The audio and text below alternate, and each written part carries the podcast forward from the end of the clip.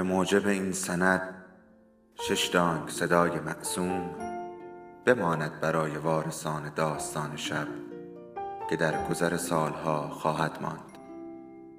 ارادتمند داستان شب.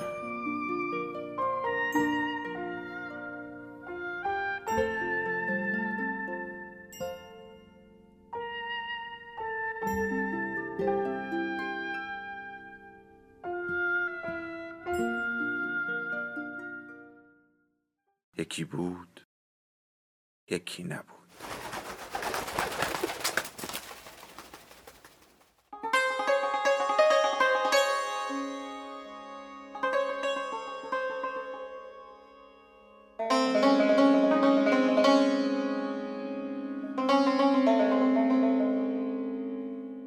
حدیث نفس مهراولیا، جلد 4 از چهارپاره مادران و دختران، نوشته مهشید امیر شاهی.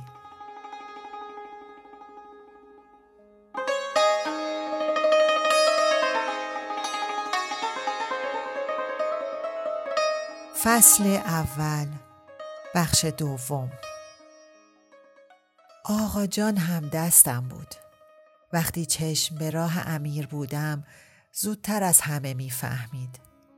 وقتی امیر از راه می رسید نور صبا را پی نخود سیاه می فرستاد که خلوت ما را برهم نزند. اما ماه طلعت دده را به مراقبت همراه هم می کرد و چک و چانه هم نمی پذیرفت. دده که بود غالباً به لغانته دم بهارستان می رفتیم که نسخه بدل همین یکی بود. از خانه خواهرم هم چندان دور نبود. چه کلک ها می زدیم تا دده را دست به سر کنیم و خودمان دو به دو به دالان بهشت بیاییم و در عالم خیال به تقلید از درخت ها دست زیر بازوی هم بیاندازیم. در عالم واقع که نمی شد، رسوایی داشت. حتی بعد از کشف حجاب شانه به شانه هم که زیر درخت ها راه می رفتیم تازه خلاف عادت بود. آقا از جلو، خانم از عقب. وای به وقتی که دست هم را می گرفتیم. مگر مثل اینجا بود که زیر هر درخت، سر هر نیمکت، روی هر پله مترو زن و مرد لب بر لب هم بگذارند و کسی حتی سر بر نگرداند که نگاهی به آنها بکند؟ پس چرا هر لحظه دلم هوای آنجا را می کند؟ یاد جوانیست حتما، خاطره عشق است، بله. ولی مهمتر از جوانی و عشق بوی وطن است که بعد این همه سال هنوز با من است. به قول بودلر، دوست داشتن و مردن در سرزمینی که به تو میماند. چه کنم که عمر من در آوارگی گذشت. تا بودم من از وطن آواره بودم. گاهی گذر به خوابم از آن نغز گلشن است. حالا من آواره از وطن. بسیار خوب. آنهایی را بگو که در وطن آواره شدند، بی هیچ جرم و گناهی. آخ که چقدر دلم میخواست صفیه را پیش خودم میآوردم.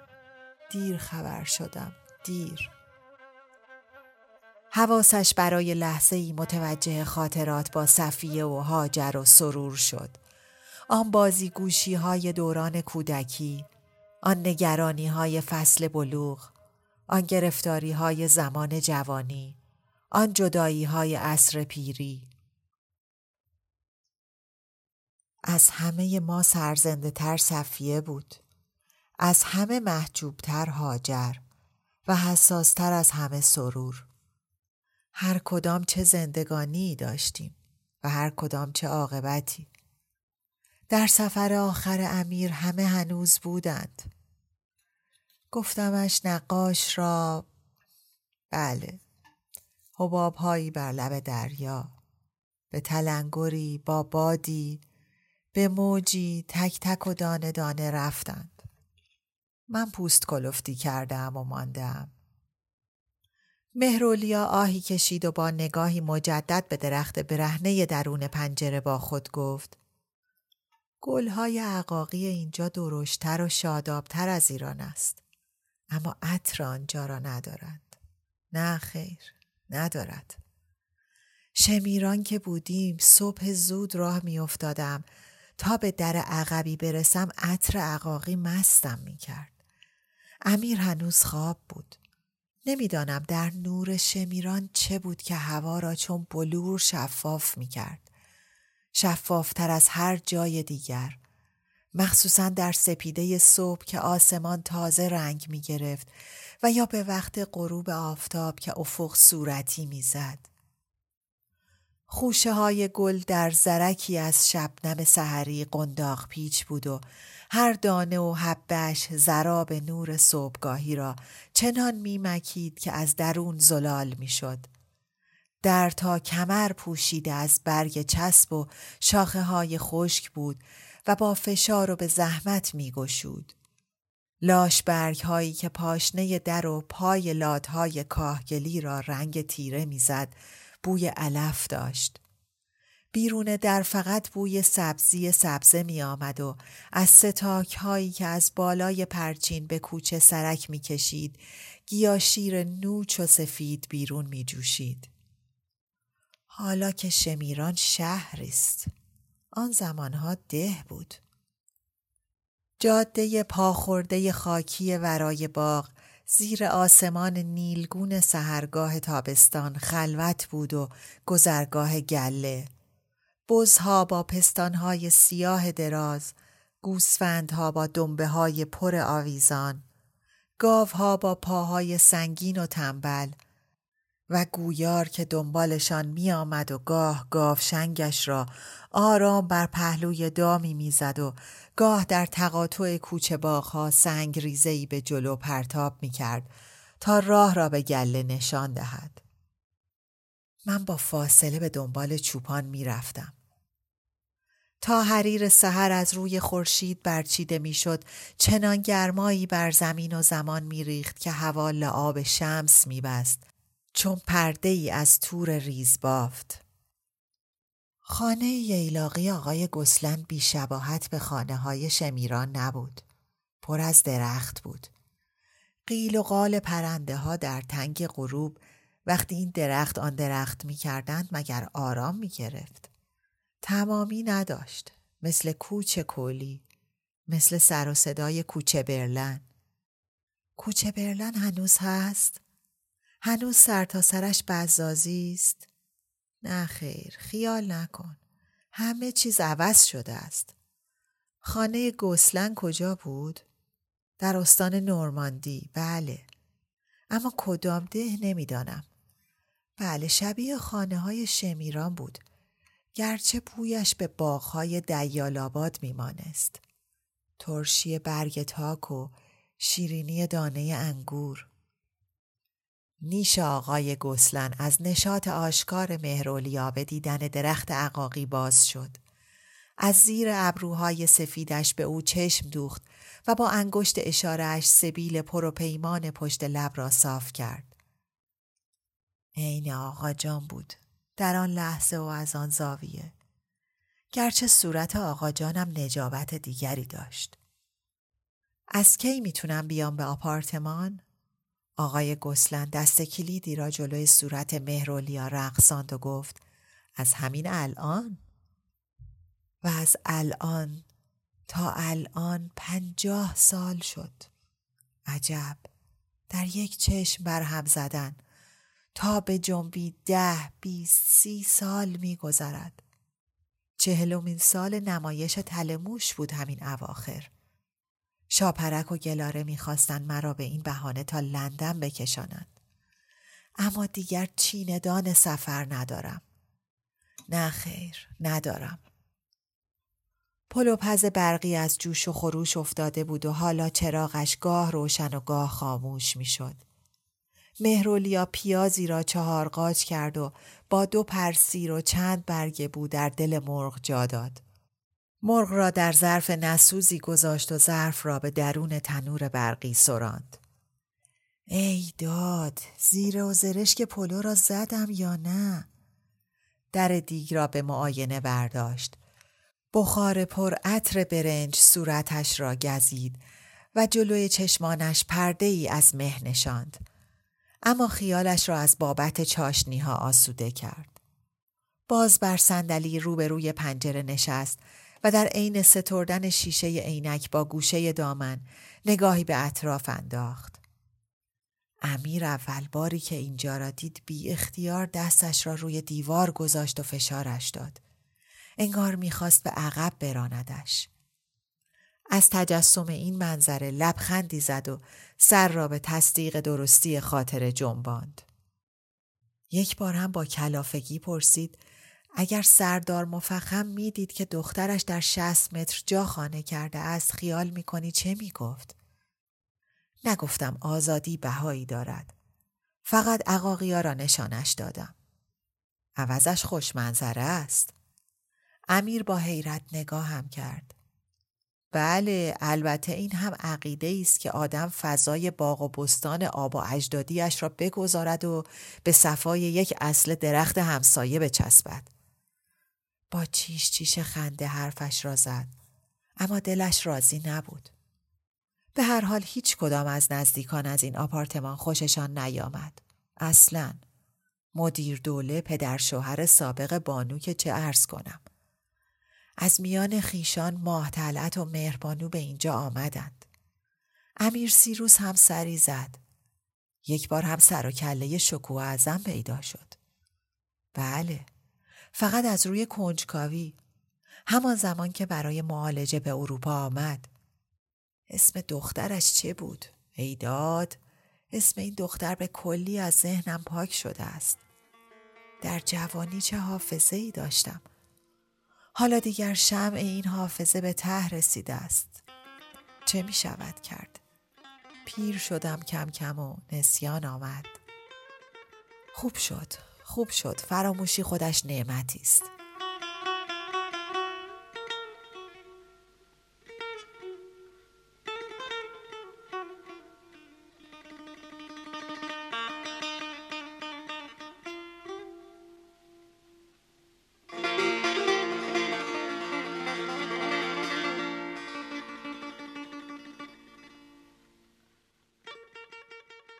گلاره دختر شهرزاد از لای در آشپزخانه سرک کشید و با صدایی بلند گفت به به چه بوهای خوشی میاد.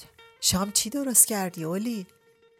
مهراولیا نه به شنیدن صدای نوه که به دلیل نسیمی که باز شدن در به همراه داشت سرش را از پنجره گرداند و چشمش را به صورت گلاره دوخت که با آن دو چشم سیاه، دو ابروی پر کشیده و دو چال گونه چون باغچه‌ای بهاری پر آب و رنگین در آستانه در ایستاده بود.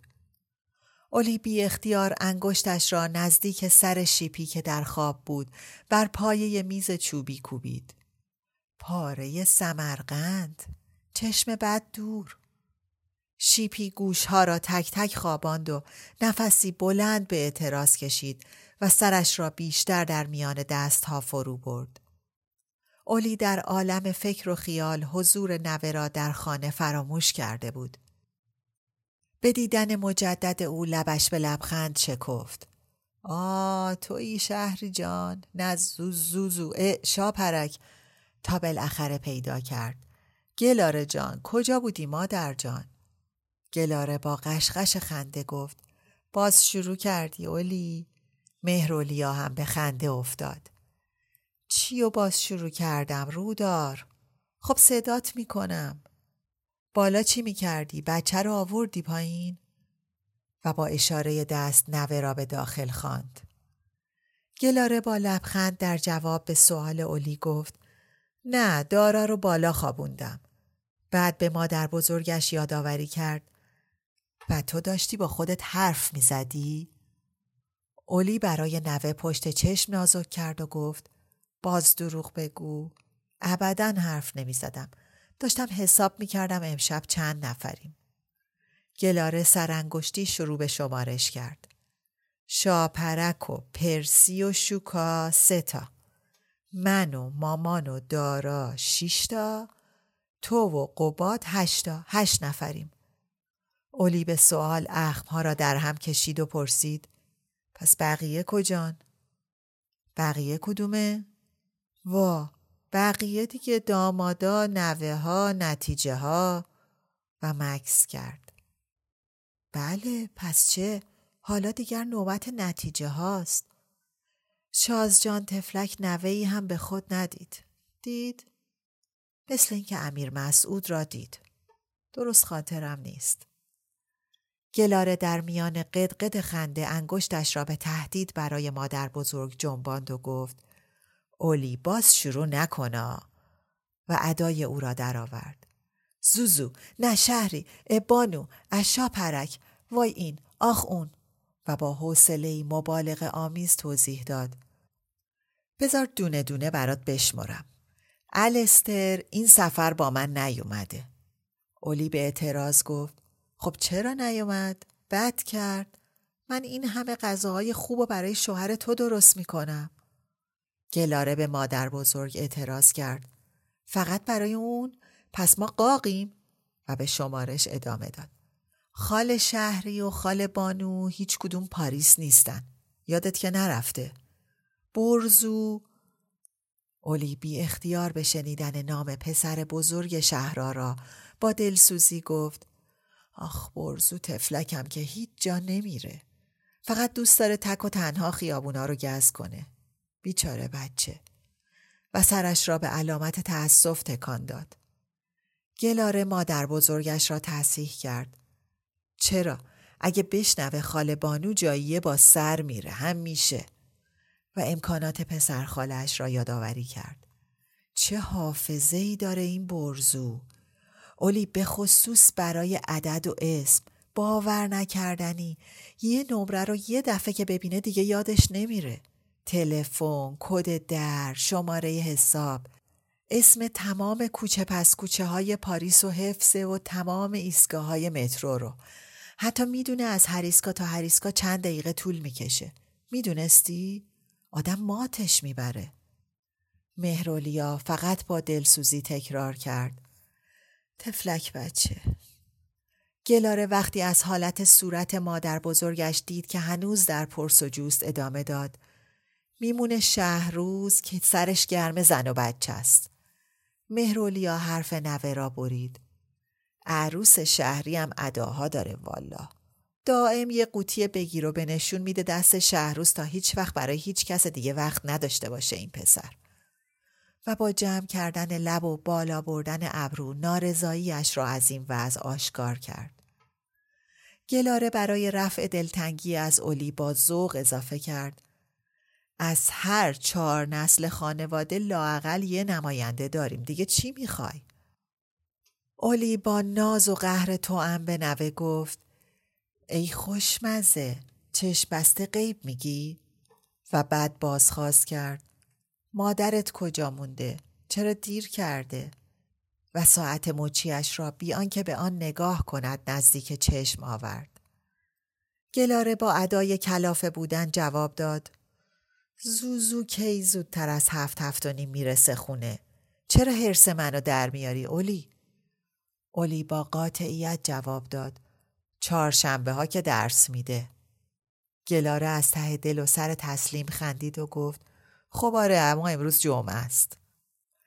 بر صورت مهراولیا مثل تمام دفعاتی که تصور میکرد یا تظاهر میکرد که از جدل لفظی با نوه‌اش پیروز بیرون آمده است لبخند پت و پهنی نشست. همه بالاتنه را به طرف گلاره گرداند و گفت تا تو باشی؟ شیپی که آرامشش از صدای گفتگوی این دو برهم خورده بود بالاخره از کنار پایه میز آشپزخانه با کندی بلند شد و با تنبلی تنش را کش و قوس داد و به طرف ساق پای گلاره به راه افتاد. گلاره با ذوق و شوق چندک زد و به ناز و نوازش و قربان صدقه گربه سرگرم شد. شیپ شیپی، شیپی خرسه. اولی ابتدا با تبسم پرشیطنت و تفنن به این دو چشم دوخت ولی برای یک آن خواهرش را به جای گلاره دید. چه گربه بازی بود ماه منیر. اما تفلکم بالاخره نه شیپی را دید نه زردلی را نه اون گربه سیاهی را که شاپرک اسمش را گذاشته از سرمه. اما من صدایش میکنم دده.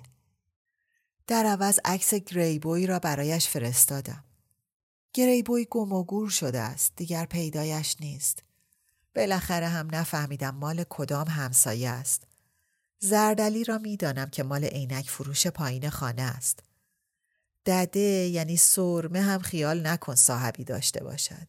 نه خیر، ولگرد خیابانی است. هیز دله. خانم مخملی، ای تنبل باشی، ببین چند ساعت خوابیدی؟ حالا برو بیرون یه خورده ورجه ورجه کن بدو. گلاره گربه را زمین گذاشت، ولی شیپیدها تهمانده ی خواب آلودگیش را بر دست و دامن و پر و پای او نمالید، عزم رفتن نکرد. سپس سلانه سلانه به اتاق ناهارخوری رفت و از آنجا به راه رو و در آنجا به پشت پرده قلمکاری خزید که بر در آویزان بود و از دریچه‌ای که برای آمد و شد او تعبیه شده بود از خانه بیرون رفت. اولی هنوز به یاد خواهر بود. بمیرم برایش.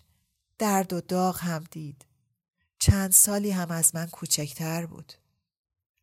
اما به تکانی چشم خیال را کامل بر تصویر ماه منیر بست تا صورت شاداب و جوان گلاره را به چشم واقع ببیند و غم از دست شدگان را نخورد.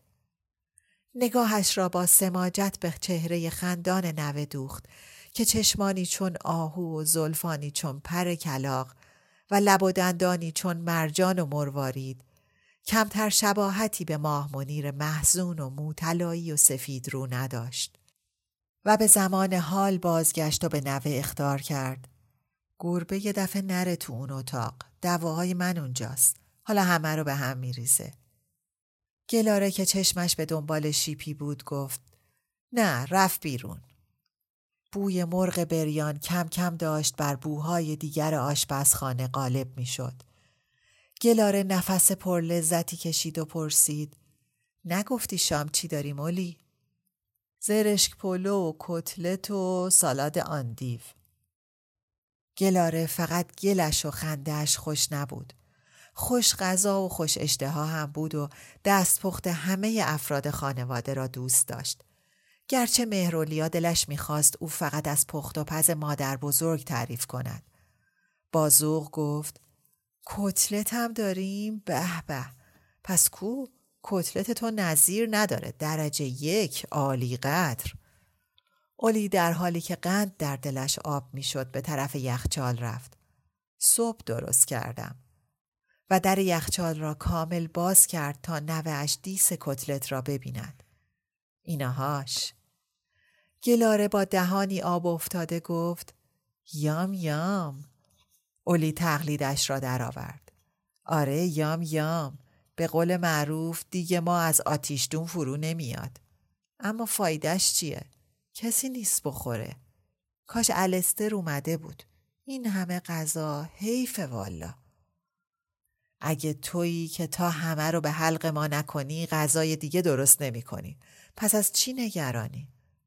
اولی اعتنایی به این حرف نوه نکرد و پرسید حالا شهری و پسراش نیستن؟ گلاره نگذاشت حرف مادر بزرگ به آخر برسد و گفت شوهرش میاد. موقع حاضر غایب قباد و حاضر شمردم. مهراولیا هنوز جمعیت خاطر نداشت و طلب میکرد. دختر خالت کو؟ شوهرش، بچهش. چند دفعه بگم مگه نشنیدی؟ صدا را بلندتر کرد گلاره و کلمات را شمرده تر. شاپرک و شوهر و بچه حالا پیداشون میشه. با سمعک تو نذاشتی اولی؟ یا بستی؟ مهرین خلوت خوب شبی چه شود نخفت بخانیم به کنار من بنشینی و به کنار خود بنشانیم.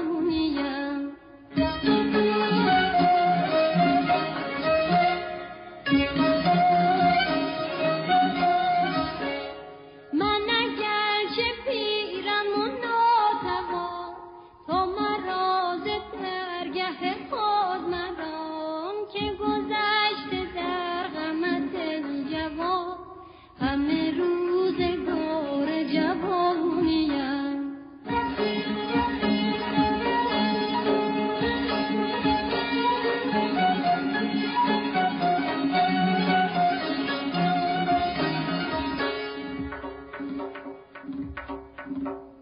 به هزار و خنجرم ارعیان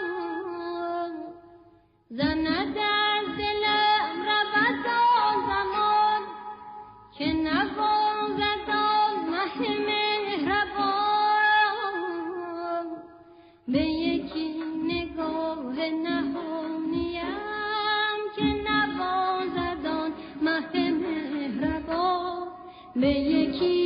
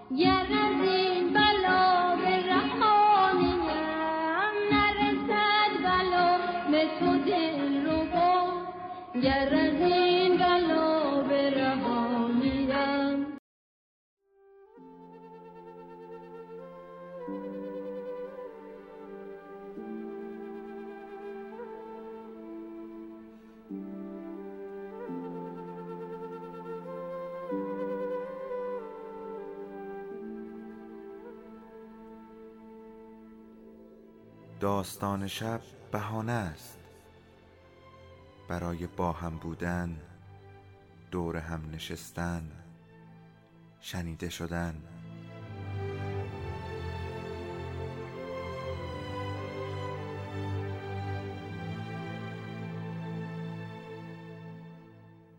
صدای افسانه ها رو میشنوین.